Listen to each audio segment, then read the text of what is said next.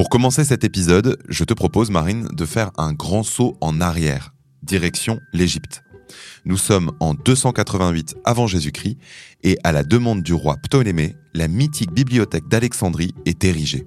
Quelques siècles plus tard, ce joyau de l'humanité disparaît, tout comme l'immense majorité des données qu'elle contient, soit plusieurs centaines de milliers de papyrus.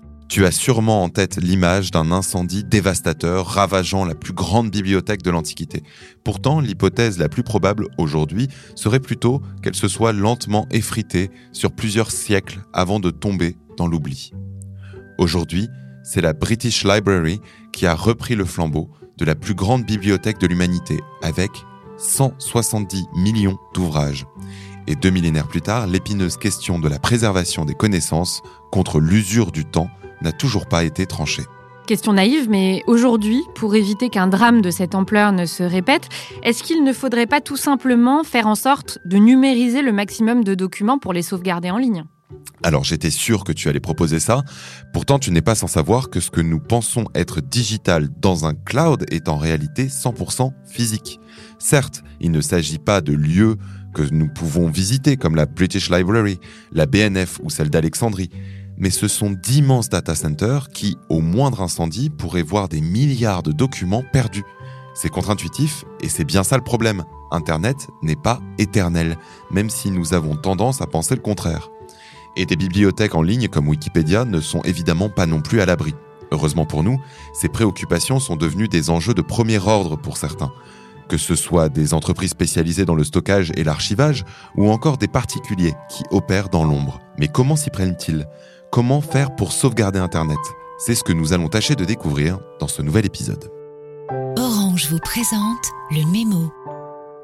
Bonjour Marine. Bonjour Germain. Bienvenue à toutes et à tous dans le Mémo, le podcast qui décrypte pour vous l'actualité de la société numérique. On l'a vu dans l'introduction, la question de la conservation de nos données a toujours été cruciale dans nos sociétés humaines. Or, depuis l'avènement d'Internet, du web et de la fabrication quotidienne d'une quantité astronomique d'informations, l'enjeu est devenu plus important encore. Oui, et pourtant c'est la catastrophe. Le média américain The Atlantic nous le dit même sans détour, Internet est en train de pourrir. Dans une démonstration passionnante, il décrypte comment l'archivage a évolué à travers les siècles. Avant l'avènement d'Internet, le principal moyen de préserver un savoir à travers les âges était de l'écrire.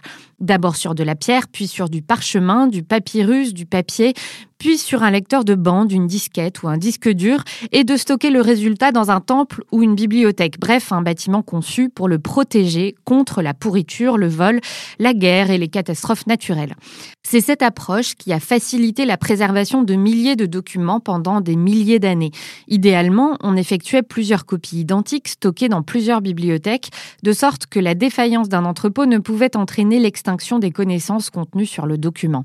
Et dans les rares cas où un document été modifié, il pouvait être comparé à des copies conservées ailleurs pour détecter et corriger le changement. Un système bien rodé en somme.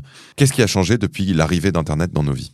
Il y a 25 ans, on pensait qu'Internet apporterait d'immenses améliorations et peut-être même un certain soulagement au long travail d'archivage. Pourtant, The Atlantic explique que ce que nous prenons pour acquis, à savoir qu'un site ou qu'une archive qui est en ligne, le reste ad vitam, est absolument faux. Pour preuve, prenez un article du prestigieux journal Harvard Law Review, s'il date de plusieurs années, il y a de fortes chances que 75% des liens qu'il contient ne fonctionnent plus. Pourquoi? Parce que les pages auxquelles renvoyaient ces liens n'existent plus. Elles ont tout simplement disparu comme happées par le sol. D'après le média en ligne The Hustle, c'est entre autres pour contrer ce phénomène et plus largement pour sauvegarder Internet que des projets comme l'Arctic World Archive ont vu le jour. Son but est d'une ambition folle, s'atteler à la préservation de données menacées de disparition. Et son déploiement l'est encore plus. L'archive mondiale arctique a été lancée en mars 2017 sur une île à l'extrême nord de la Norvège, juste sous le pôle Nord. Elle est co-gérée par Stor Norske, la compagnie norvégienne d'exploitation des mines de charbon qui occupait déjà les lieux depuis une centaine d'années, et une entreprise spécialisée dans la conservation des données, Pickle. Du coup, ces données sont conservées sur des data centers qui sont des sortes de backup des data centers déjà existants? Non, justement.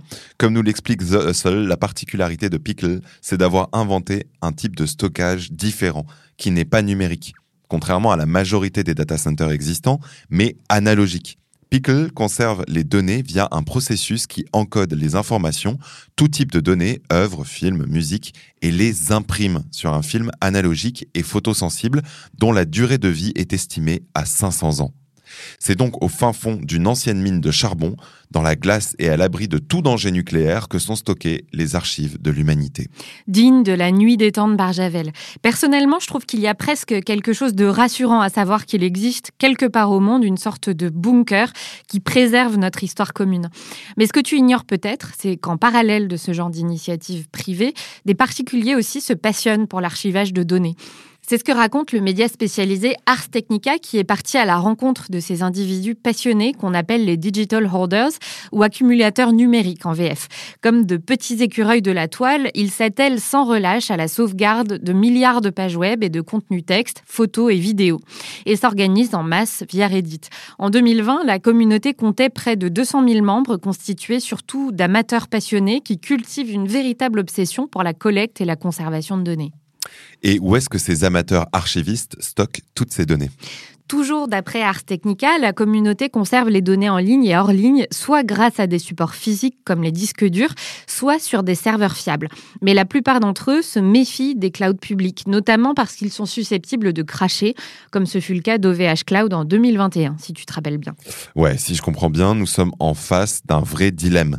Et si la question de la conservation des données numériques n'a pas l'air de passionner grand monde, elle est pourtant, en ce début de 21e siècle, préoccupante.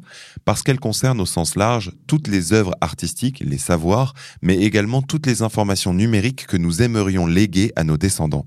Nous sommes tous persuadés que les millions de photos enregistrées dans notre smartphone et ou dans le cloud y resteront pour l'éternité, mais c'est faux.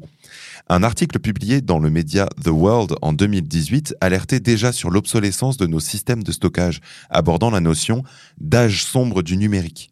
L'article nous explique que de nombreux experts tirent la sonnette d'alarme et formulent un triste constat. Selon eux, si nous continuons sur cette trajectoire, il est possible qu'un jour l'humanité ait plus d'informations sur le XXe siècle que sur le XXIe siècle.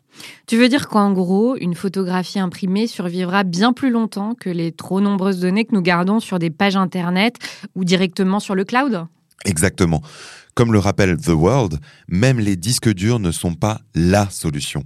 Leur durée de vie est d'approximativement 10 ans, deux à trois fois moins que nos vieux CD et DVD. Tout ça amène même certains scientifiques, encore plus pessimistes, à parler d'un futur trou noir informationnel. Si je comprends bien, si nous ne faisons rien, dans une cinquantaine d'années, une grande partie des informations stockées numériquement auront tout simplement disparu. Et il sera bien plus simple de retrouver des archives stockées sur papier que des pages web. Exactement. Pour conclure sur une petite lueur dans ce trou noir que tu mentionnes, je t'invite à jeter un œil à Internet Archive, une initiative passionnante expliquée en détail dans un article du média français Contrôle Z. Avec sa Wayback Machine, Internet Archive permet de revoir le squelette d'un site à une période donnée, comme l'expliquait son créateur Brewster Kale en 1996, juste après avoir lancé son projet.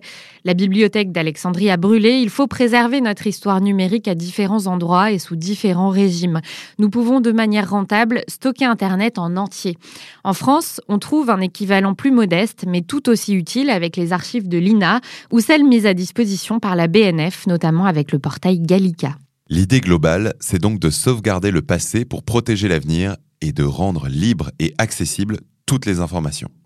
À l'ère d'une désinformation difficilement maîtrisable, il semble indispensable de conserver la trace de nos erreurs en ligne, mais aussi de nos réussites, des faits et des dérives pour mieux tirer des leçons du passé. Sur ces paroles réflexives, on vous dit à la semaine prochaine sur votre podcast préféré. C'était Le Mémo, un podcast orange.